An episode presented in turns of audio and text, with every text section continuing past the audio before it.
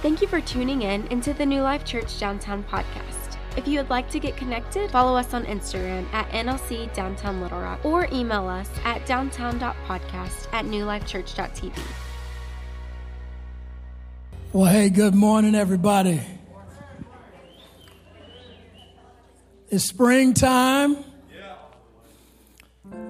And let me just be really honest and transparent this morning. I've been doing this uh, for a number of years now. But when Brother Covington got up and prayed, and Pastor Bronson prayed, and it just really made me re- remember how we serve a God who answers prayers. And so, what we're going to do today is we really have an awesome opportunity to see what Jesus did with his disciples which oftentimes we look at as superheroes. But the Bible records that he chose ordinary men to do extraordinary things. And as the praise team was up, they were singing and worshiping and praising God. I was just thinking about hey, in life, we face a number of trials, a number of obstacles but we're on a team that's undefeated. We have an undefeated coach. His name is Jesus. His assistant coach, our Parakletos, the Holy Spirit, is one of the, is the best assistant coach that I've been under. So this morning, as we get ready to set the stage for what we're going to be talking about this morning, is we're going to be talking about how do we become disciplined to commune with God? How do we become disciplined to commune with God? And so let me pray. Father, we thank you right now for this awesome opportunity, Lord God, that your word will go forth, that we will receive it, that we will apply it to our lives. We ask now these blessings in your son Jesus' name. Thank God. Amen. Well, hey, good morning once again. My name is Dwayne. I am excited to serve here at New Life Church downtown Little Rock. And if you have your Bibles this morning, bear with me. I have a passage of scripture found in John chapter 6. And the stage that we're setting here is there's a celebration about to happen. And Jesus is trying to prepare his disciples for this particular celebration. John chapter 6, I'm going to start at verse 58. It says, I am the true bread that came down from heaven. Anyone who eats this bread will not die as your ancestors did, even though they ate manna but will live forever. Verse 59. He said these things while teaching in the synagogue in Capernaum. Many of his, disciples said, This is very hard to understand. How can anyone accept it? Jesus was aware that the disciples were complaining, so he said to them, Does this offend you? Then, what will you think if you see the Son of Man ascend to heaven again. Verse 63 The Spirit alone gives eternal life. Human effort accomplishes nothing. And the very words I have spoken to you are spirit and life. Verse 64 But some of you do not believe me. For Jesus knew from the beginning which ones didn't believe, and he knew who would betray him. Then he said, that is why I say that people cannot come to me unless the Father gives them to me. Verse 66 At this point, many of his disciples turned away and deserted him. Then Jesus turned to the 12 and asked, Are you going to leave also? So, what's being set up here is Jesus is referring to himself as the bread of life. He also exclaims that if we are to live eternally, we must eat of this bread.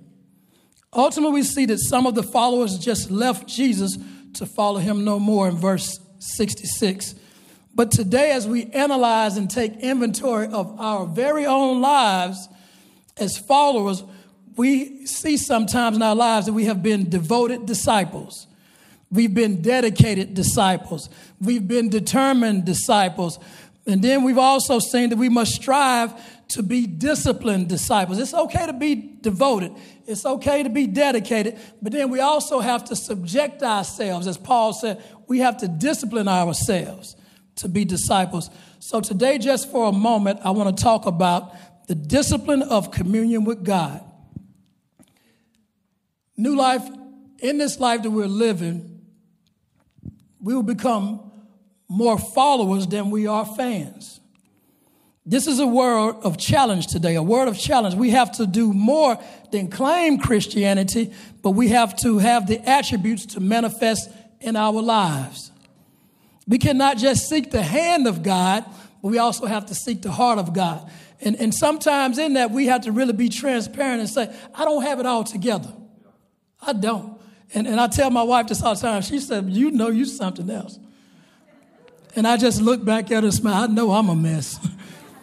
But, but when we find ourselves in that state, and as Brother Covington prayed, you know, sometimes it is okay to cry out and, and let everybody else know this here to the strong to embear the infirmities of the weak. It's okay to let other people know that we're not okay so that we can pray for one another. So when we're seeking the heart of God, we, we know that his people are going to come around and surround us and, and do just the same. But there will come a time in this, in this walk that our faith will be tested. And oftentimes we've heard it say, I got a testimony to tell you. But guess what? Sometime in this life, our testimony is going to be tested. And our claims to Christianity is going to be tested. And we have to be more than just fair weather followers. A disciple is one that follows, embraces, and assists in spreading the message of Christ. So we have to commune with God. As I was researching this message, I found something very challenging to me. I found a key statement by Kyle Idleman. And he said, It's much easier to talk about following Jesus when you're making a general statement rather than making a specific commitment. Can I be transparent again? About 20 years ago, Marquet and I, we went before the preacher we went and had uh, marriage counseling and talked about how much we loved each other, at least what we thought. And he, he began to question us and question that love.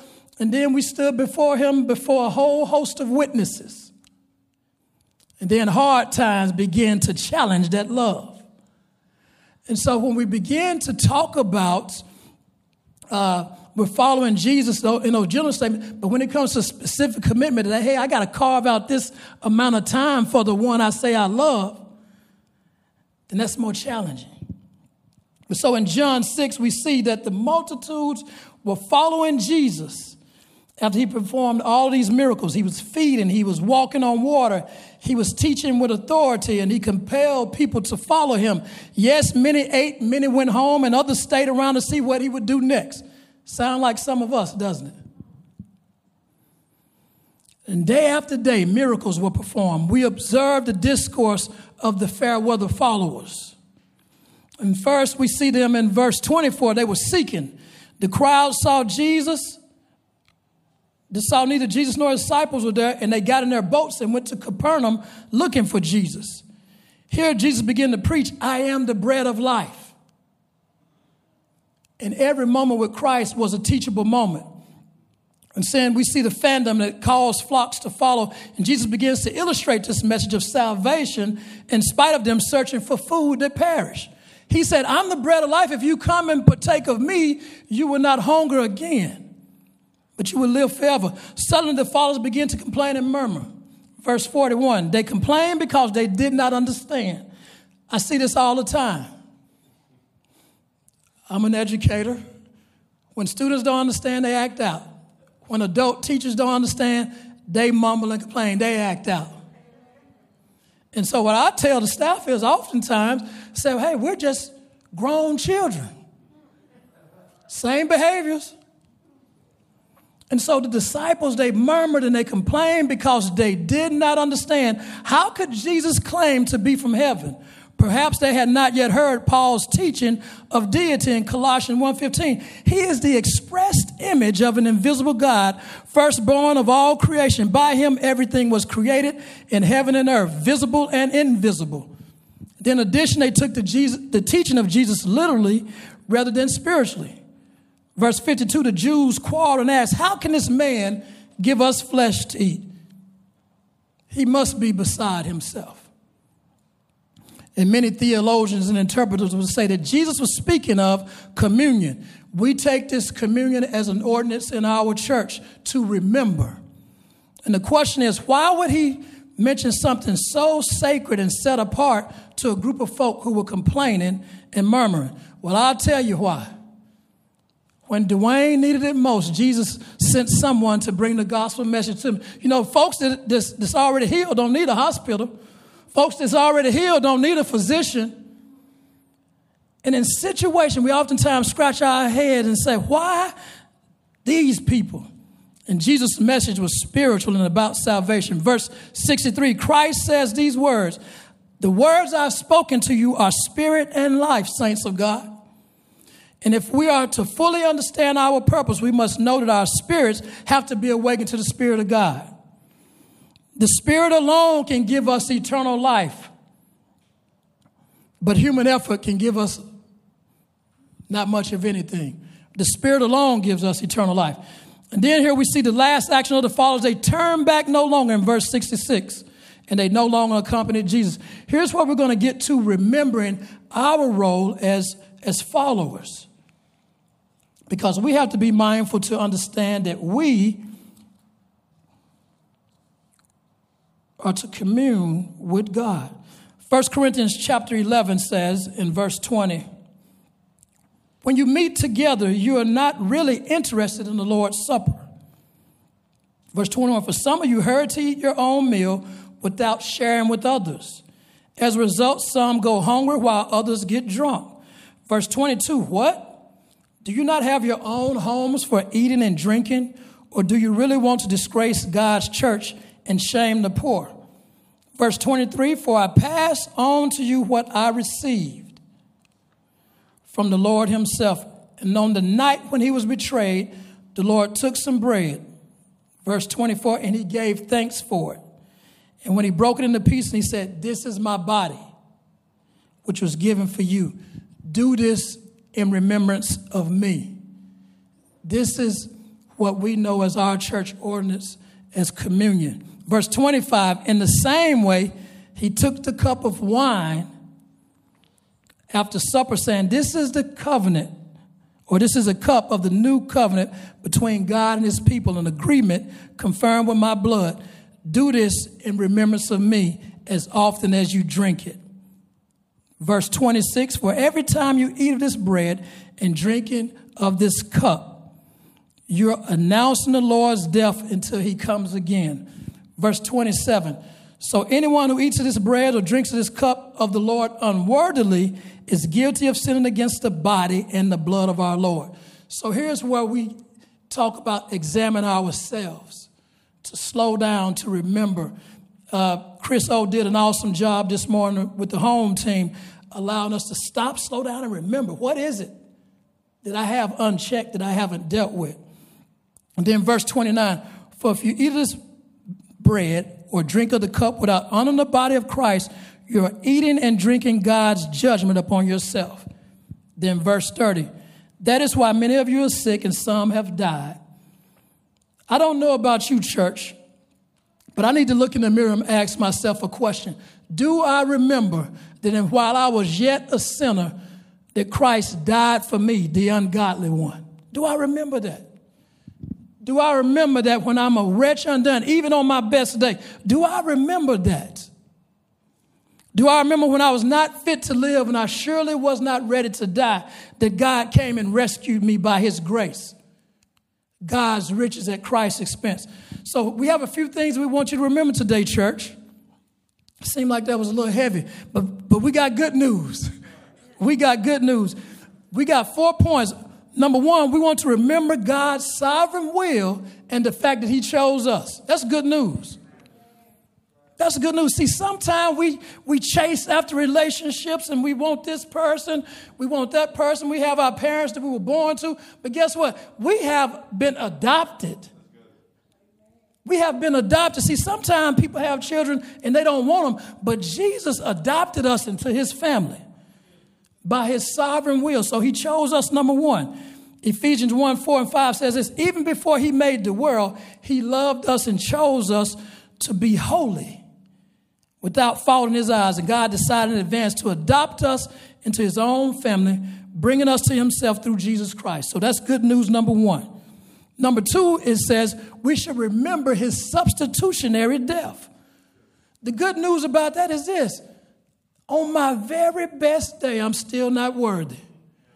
And what I love about the, the, the, the music writer, the songwriter, John P. Kee, he has a song called Not Guilty.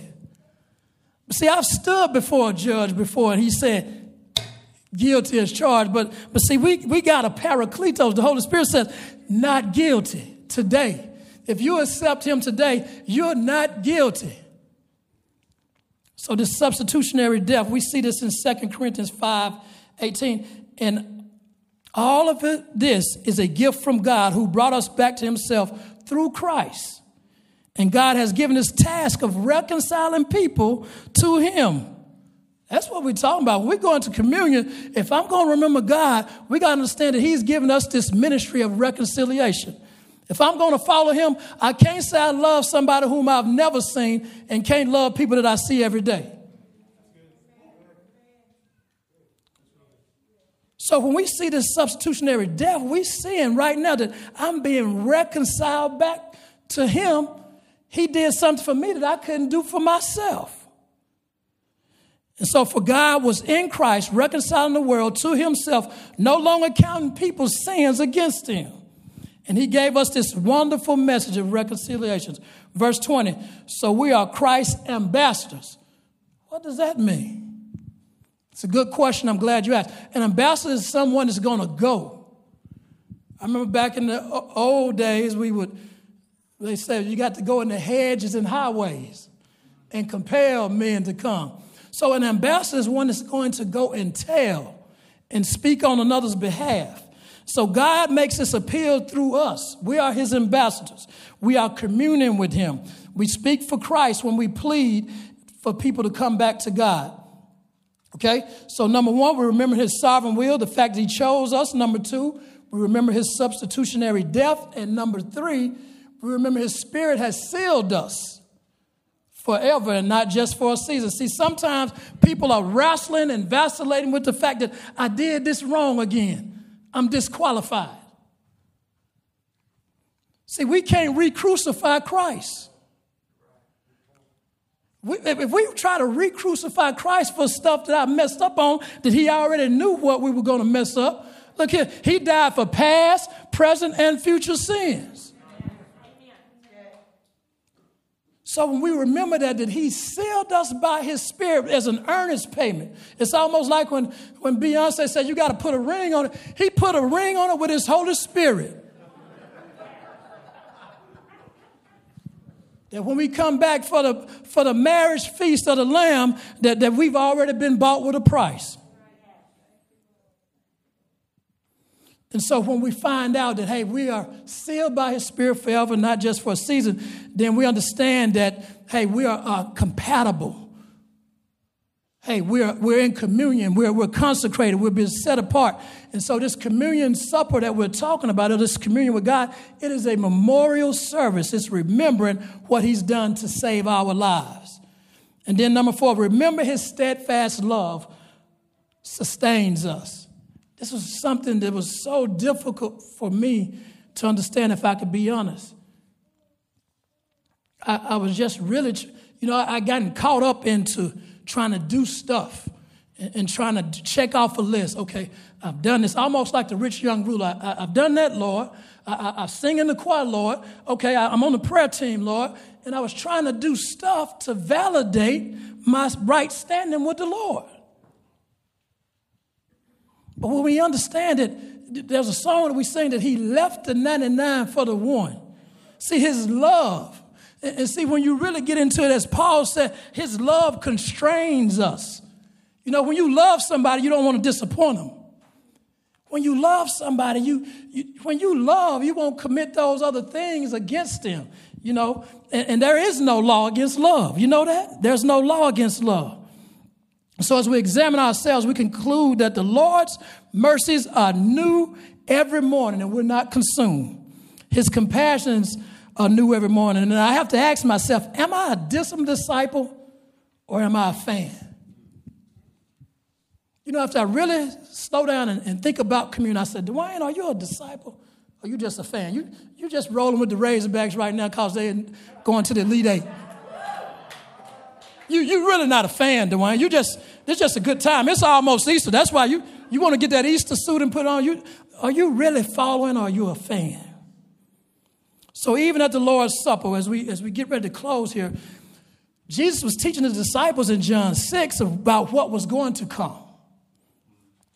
And so here at the Lord's Supper, Jesus exclaimed to, he said, One of you, as he was sitting down breaking the bread and passing around the cup, he said, One of you that's dipping now in the cup is going to betray me. this is a, this is a pause for us here. Because each one of the disciples that we oftentimes look at as super saints, each one of them said one by one, Lord, is it I? In the simple words Jesus said, one of you is going to betray me. He chose each one of them, and one he knew was the devil. But each one of them said, Lord, is it I? That lets us know that each one of us has the propensity to fall short. The propensity to turn our backs as they did in chapter in verse 66 and walk away to follow no more. But the good news is we got each one of us in here that can encourage one another along the way. As we're communing with God, we, are praying to Him, Lord, who is it that I can pray for today? As we're communing with God, who is it whose countenance has dropped today that I can speak a word of encouragement to? Who is it today, Lord, that needs a word from you? And so we see in our very own lives, Dwayne says, Lord, is it I? And we have a good news found in John chapter 12. This, this is kind of my story, you all. John chapter 12, we see someone who, see, I was trying to check a box, but my worship was, was not in order. You know, have you ever been in a place where you were worried about what somebody was going to say about your worship?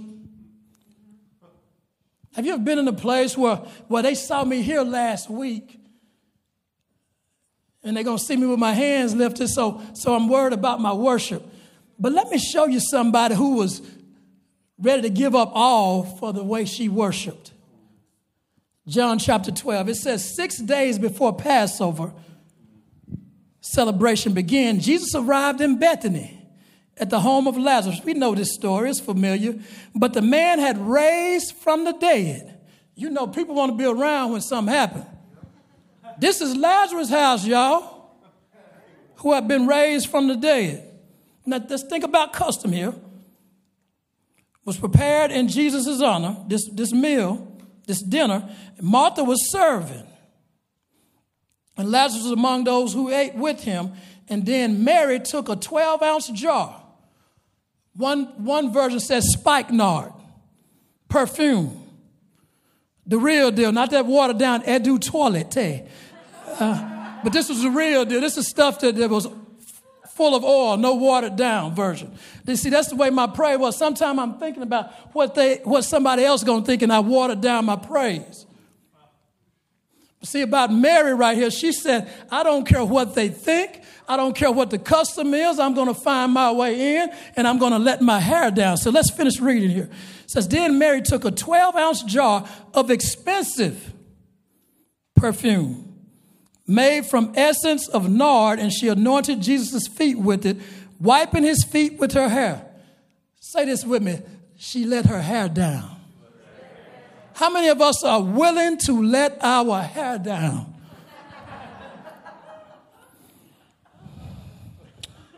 the house was filled with the fragrance. And that's what happens when we worship. When we worship God, without worrying about what people will think, say, or do, the fragrance comes in the, in the house. But Judas Iscariot, the disciple who would soon betray him, said, What's wrong with him?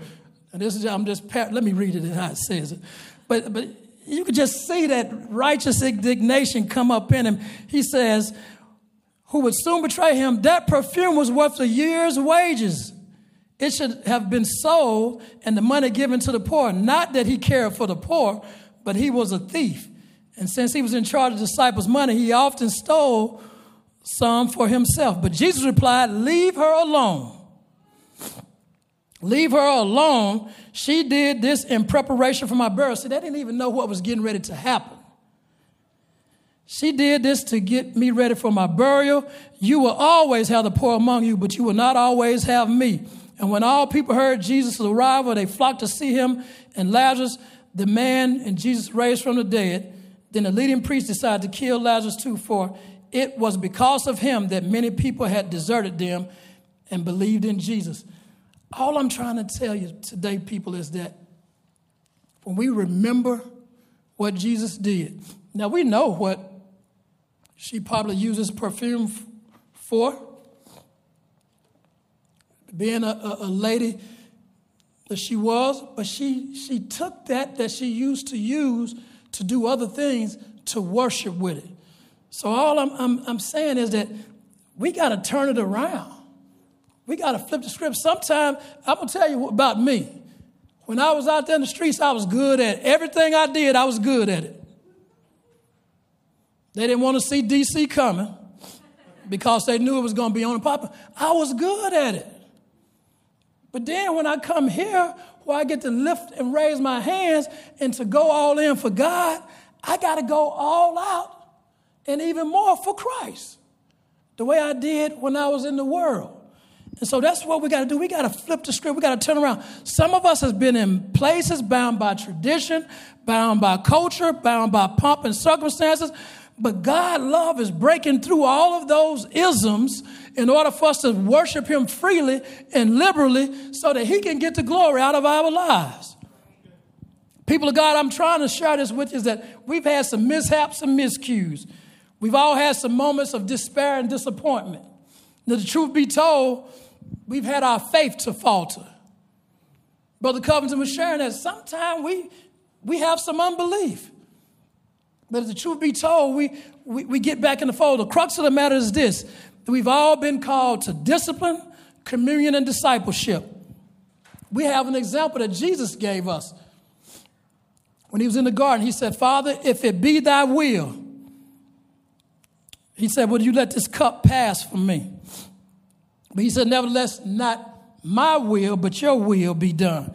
And Jesus, our Messiah, remained disciplined even until the death of the cross. Through the midst of the process, Jesus even asked, Lord, if it be thy will, let this cup pass me. Thank Jehovah God for Jesus. I thank God for his sovereignty. I thank God that he's all knowing, that he knew Jesus had a nevertheless in his spirit. Nevertheless, not my will, but your will be done. Saints and disciplined disciples, I want you to leave here with a nevertheless in your spirits today. That nobody told us that the road would be easy. This is just I got it from Mary Mary. Nobody told us the road would be easy. But I don't believe that God brought us this far to leave us here. Now that we are disciplined disciples, we can stand up and say that, yea, do I walk through the valley. We know this when this is a song. Through the valley of the shadow of death, I will fear no evil, for thou art with me, thy rod and thy staff they comfort me. Surely goodness and mercy shall follow me all the days of my life. And I know that in this life we will face tribulation but we are to be of good cheer because we know that Christ has already overcome the world. And we know this too. Be, be, be mindful of this, saints, is that many are the afflictions of the righteous. But the good news is that we're on an undefeated team. God delivered us out of them all. And, what they said, these are temporary or light afflictions that we're going through. And so, as we remember what Jesus Christ has done for us through this communion, through this church ordinance of communion, as we remember his body that was broken for us, and his blood that was shed for us for the remission of our sins, we can't help but to praise him. We can't help but to pause and think about the awesome cost. Didn't cost us anything, but it cost him his life. And when we look at that sacrifice, we know without a shadow of doubt that his love is vast, wide, and we can't explain it. But he deserves our praise, he deserves our worship, he deserves us to serve one another, to be his hands and his feet. May God bless you and may God keep you, is our prayer. Hey guys, Pastor Bronson here. Just want to say thank you for listening in. Uh, our hope and our prayer is that this podcast equips you on your walk, your journey with Jesus. And so please like, subscribe, share, help us spread the word. We love you.